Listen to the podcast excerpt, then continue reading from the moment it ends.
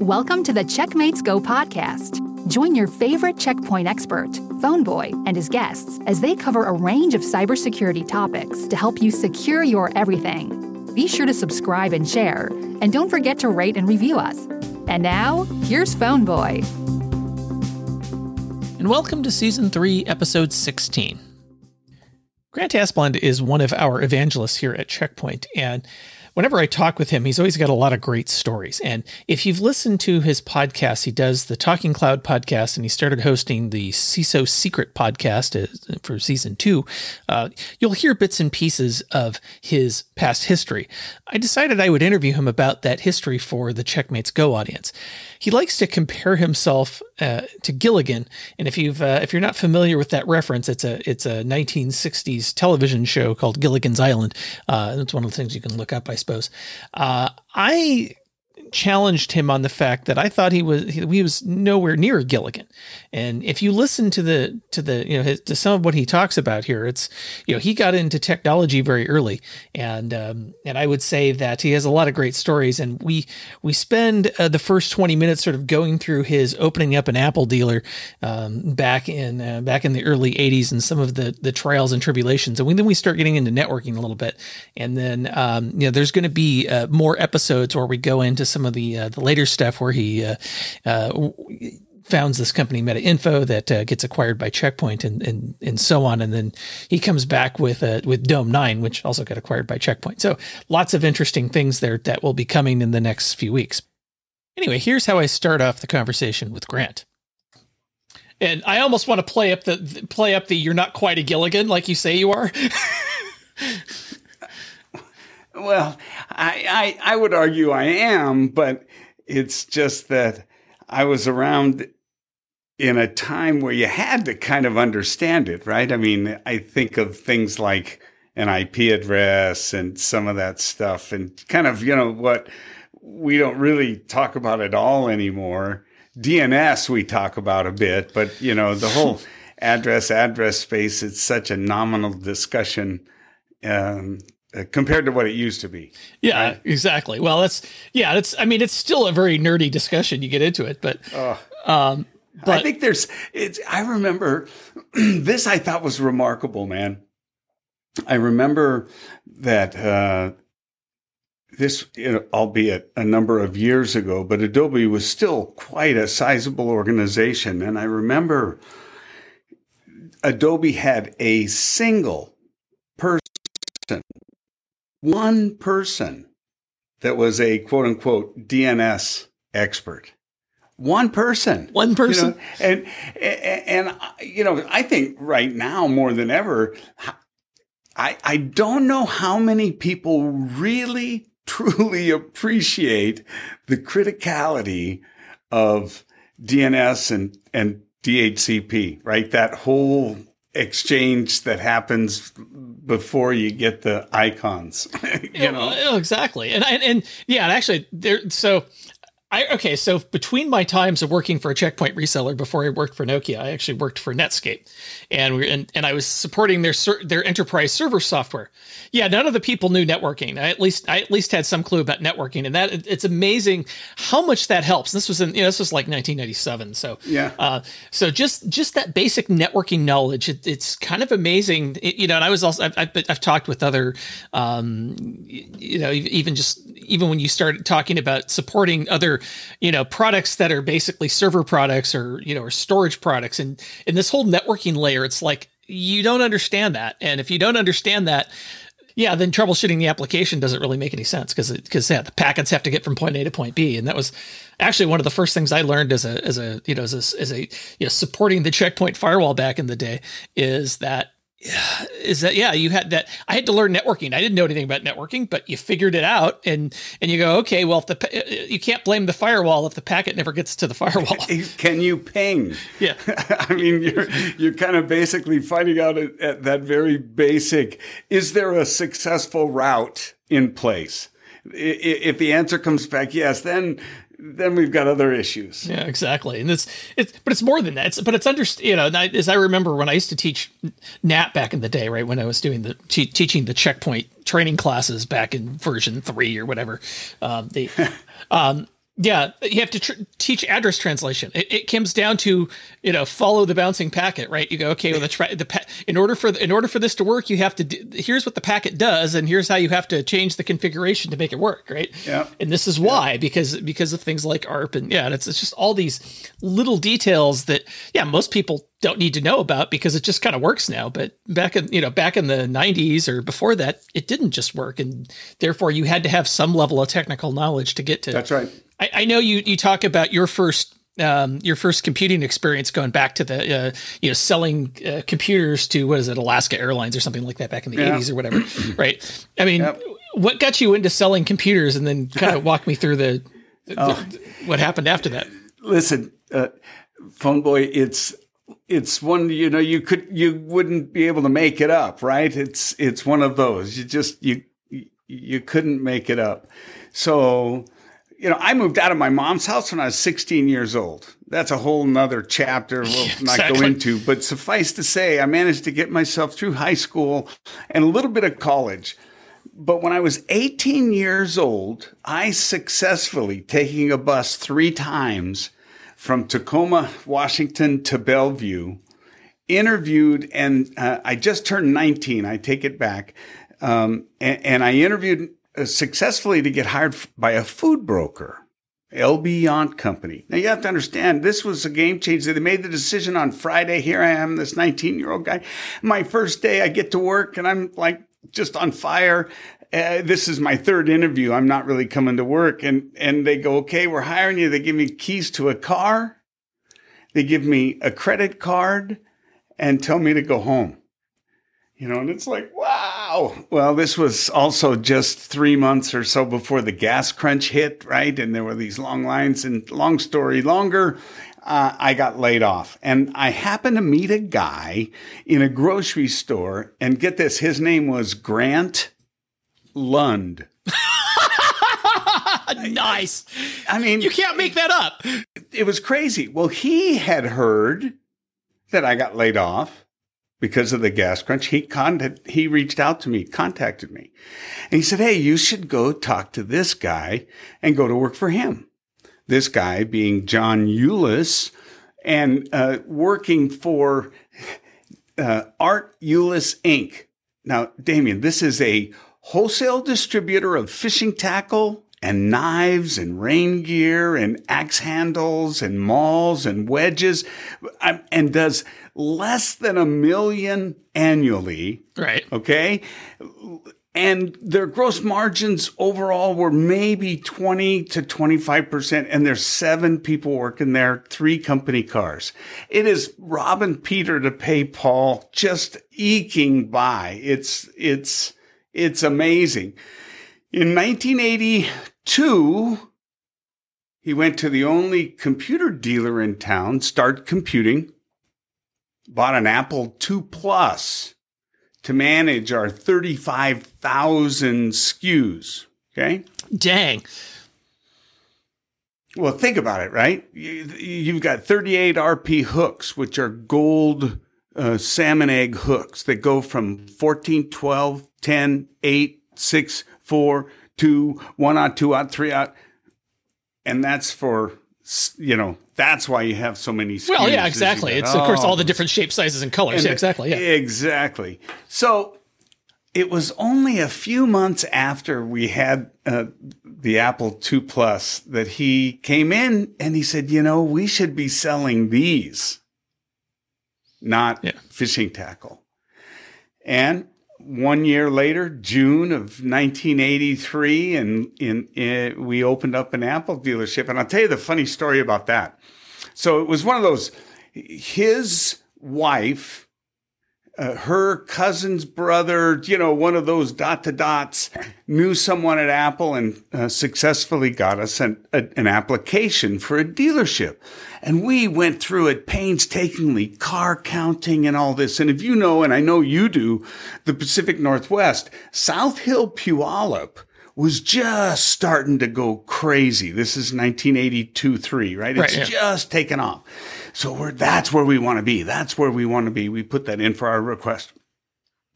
And of course, we're checking the mailbox every day and we finally get the reply and it's we are so sorry.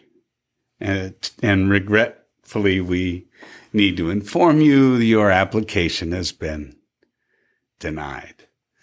And then they went on to clarify that, in fact, the application wasn't denied, but the location request was. Start Computing, the only dealer in town, had already submitted a request and uh, received an, uh, uh, the the approval for that location because Apple was pretty tight on where their dealers went. Yeah, and, and I think that still is too. I mean, if you're a third party Apple dealer, it's yeah. But but the great thing is, and this is where in hindsight you go, man, we were so lucky. We didn't look at it that way. We were kind of butthurt. You know, we didn't want us to, you know. They said, we've done our own research. And based on it, we think this might be a good location geographically. And that was really the only question. They were going to give us a, a dealership. Well, they were spot on because it was near an Army Navy base, near a country club. I mean, it was just in this area that was perfectly suited. And we went on to be one of the top uh, 10 Apple dealers in the country. And, uh, yeah, it was pretty amazing. The, about what June, Macintosh was introduced in the following January. You know, yeah. on the Super Bowl. Yeah, so exactly.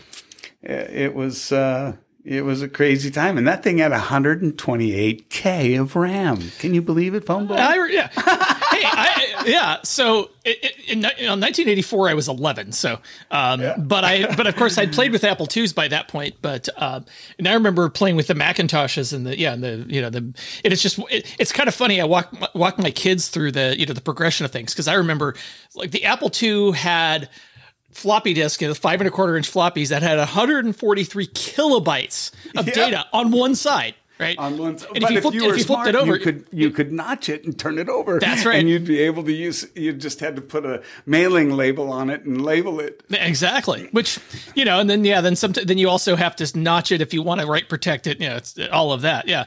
Oh and, yeah. Yeah. Then you go to the you know the three and a half inch floppies, which weren't really floppy. They were you know more hard.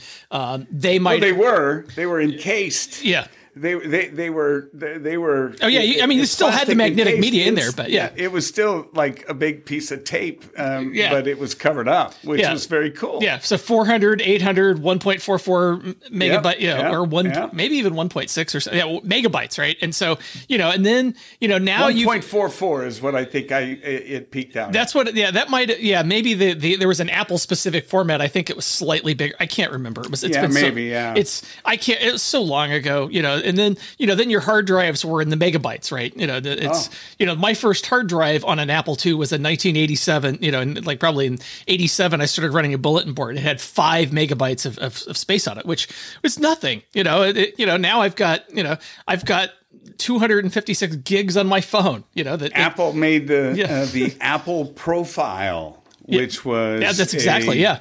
Yeah, I, it was. Uh, I think they had a five meg and a ten meg model, um, and uh, I usually what we do because we had uh, one of those under. Here's a throwback. Apple Three. Yeah, I've, I have one. My my stepfather had one of those. That's you know some the people that had them thought it was the greatest machine ever. I'll tell you an interesting blunder that took place with the Apple III. Not a lot of people know this, uh, but this is true. So they had a manufacturing glitch, right? And what happened is as they were seeding the chips into the motherboard, something wasn't calibrated. And essentially the chips were half seeded, right? So they were all in, but not in. Yeah, uh, and, and, and, by the way, I remember that because so my it's because I remember like the like the old Apple twos and yeah maybe in the Apple threes yeah the, the the, the chips on the motherboard were socketed and so yeah. yeah and in fact that was actually something we did on a regular basis with when because he'd fix Apple computers, both for both independently and for a, and for an Apple dealer. And so, yeah, we I, it's one of the things I would do sometimes is reseat all the integrated circuits, right? So you yeah, because because after a while they get warm and pop up, and so you got to kind of you got to push them down every now and again. And then yeah, well, this was worse. This okay. was worse because what happened was they shipped them all out. You know, I mean, we're talking hundred thousand or, yeah, or exactly. more. Uh, and they were all partially seated. And this was, and I'm not kidding. I wish I had the letter because this is what they told their dealers to do. They said, do not open the package, hold it up about chest high, as level as you can, and drop it onto a hard level surface. I'm not joking. Now, why? Because one of two things were going to happen. Either it would fully seat the chips and you'd be successful, or it wouldn't. But sure enough, if you did not go through that exercise, it would fry, you know, for sure. So it was your only hope of maybe having it work. It was a big, big blunder. I didn't, I didn't, I didn't even know about that one. I mean, I, yeah. it, but you know, I mean, but yeah, you could go in and you know, again, you push down on the chips. It wasn't a big deal, and I think that's, you know, and I think that's where maybe you and I, you know, just in terms of in terms of our technology knowledge, right? We understand that a lot of today, right? I mean, there's some magical stuff going on today, right? I mean, let, us you know, let's not discount the, uh, you know, the, how far it's come since the 80s when you know, and when all of this stuff, when yeah, you were having to drop your computers to reseat your integrated circuits. That's just, oh, that, that's, but, but it's also not that complicated in a lot of ways because it's it's building on the, you know these very simple things right you know there's still ultimately in your iphone there's still integrated circuits in there now you, you yeah. now you now there's a lot smaller and a lot faster and do a lot more and you know but but ultimately it's still you know there, there's still electrical connections in there and it's still you know it's still software. It's still doing all those things. And i think it's a and you know we have that perspective because we've been in the industry long enough and we've seen it go from you know oh it was you know it, you know it's the, the, the, you know the fishing place that decided they needed to sell computers. It's like yeah. you know to now it's just everywhere and we would you know you don't even think about it. Yeah. That's right. I'll, I'll tell you some interesting uh, tidbits, at least I, I, I think they're interesting, um, about how things have evolved. Uh, first of all, you know, I remember there was a company I, I used to call on uh, Arco and BP up in Alaska. And, right. and I, I remember distinctly Arco deciding on uh, TCP/IP as the protocol they were going to standardize. Yep. There was arguments about token ring and everything, and the IBM bigots, of course, were following that way. That then, well, then you had then you had AppleTalk, and then you had also yeah. I mean IPX, also, SPX. Yeah, I mean that's. Yeah, oh, I don't. Yeah, I don't think. I don't think you guys realize just how complicated all this stuff used to be, it, and it still I mean, is. Was, just it's just it, there's less. You know, you know. There's yeah, but those. It, it's interesting, right? When we all were networked, but we were networked with a different protocol. So the security issues certainly were completely different than now. I always say it's like being in your own lake or pond versus in the ocean with every predator and prey on the planet.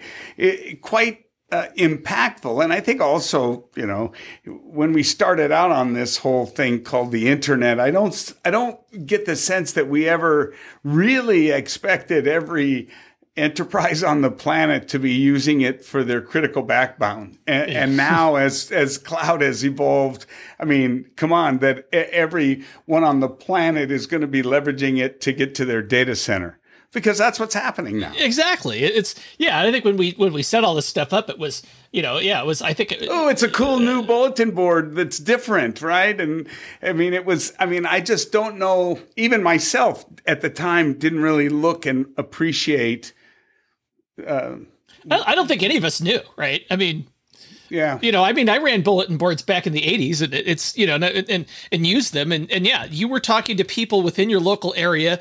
You was only one of you at a time, unless you had a multi-line system. And some of the ones that I, some of the first ones I went on were actually multiple lines, yeah. right? And, unless you were using like a CompuServe or a Genie, and by the way, I ran up big bills on that as a teenager. So, oh man, yeah uh, six dollars an hour is what I remember. It's like a, uh, it's kind of amazing what you end up. Uh, you could argue it's robbery, especially knowing now what you know. If we only knew then what we know now about it, I mean, that's why I just struggle with I mean, it's just a packet. I, I took two steps. I'm in Canada, and you're telling me that this packet has magically went up in uh, price to get it to me. You know, it's obviously all the back end tariffs and all. Well, exactly. Uh, it's all it's all the, it's all the regulation and everything too, yeah. right? It's all this. Yeah, exactly. It's not the technology. It, it, it's it's that they've got to get a penny. Yeah. They got to get a penny for the packet. yeah. Know? It's it's amazing that all the stuff that you know if, if you look at the like at the technology, of the phone system. I mean, it's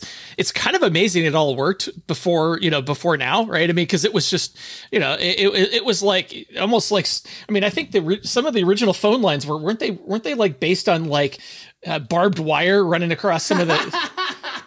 Don't know. I've heard. I've heard. I've. I've. Uh, you know. You. I, there's probably in some areas. I wouldn't be surprised. I mean, I, I really, you know, uh, but the, I'll tell you that phone system, uh, with all its faults, because of the ability for it to operate and function without power. Yeah. Right. Uh, was very significant. And then you'll remember in the 80s, Farallon, remember? Yeah. That, that there was a company called Farallon, and they were a networking company that uh, made a little dongle and you just had that same RJ45 jack like you do on the back of your uh, phone and click, you, you uh, plug it in, or is that that's a RJ? Is that a RJ? RJ, RJ, no RJ eleven. RJ eleven. Yeah. RJ eleven. That's the one. That's one. Sorry. RJ forty five is the is forty five is the Ethernet. Yeah. That's right. RJ eleven. So you plug in the RJ eleven, and it had these little uh, transistors that, but you could literally use Apple's local talk uh, using the Apple Talk protocol over your uh, phone lines in your house. Oh yeah. I, I, I, mean, so yeah, yeah. When you described it, I'm like, oh yeah, I remember that company. It's, it's, you know, I mean, granted, I was not paying that cl- as close attention. Yeah, you've already reminded me uh, when you said when I was opening it up uh, the Apple dealership, you were 11, uh, which is like we could have shortened that up to you're really old, man. Oh, I, I wasn't gonna, I wasn't gonna say that. Uh, yeah, well, that's okay. It's not how I feel, and so as long as I got no mirrors up, I'm all in good shape. No, you're, you're only you're only as young you're only as young as you uh, you know you're only as young as you uh, feel. Right. I guess. Thanks for joining us for this week's episode of Checkmates Go. Subscribe in your favorite podcast app, leave us a rating and review, and share with your colleagues on social media. And we'll see you next time.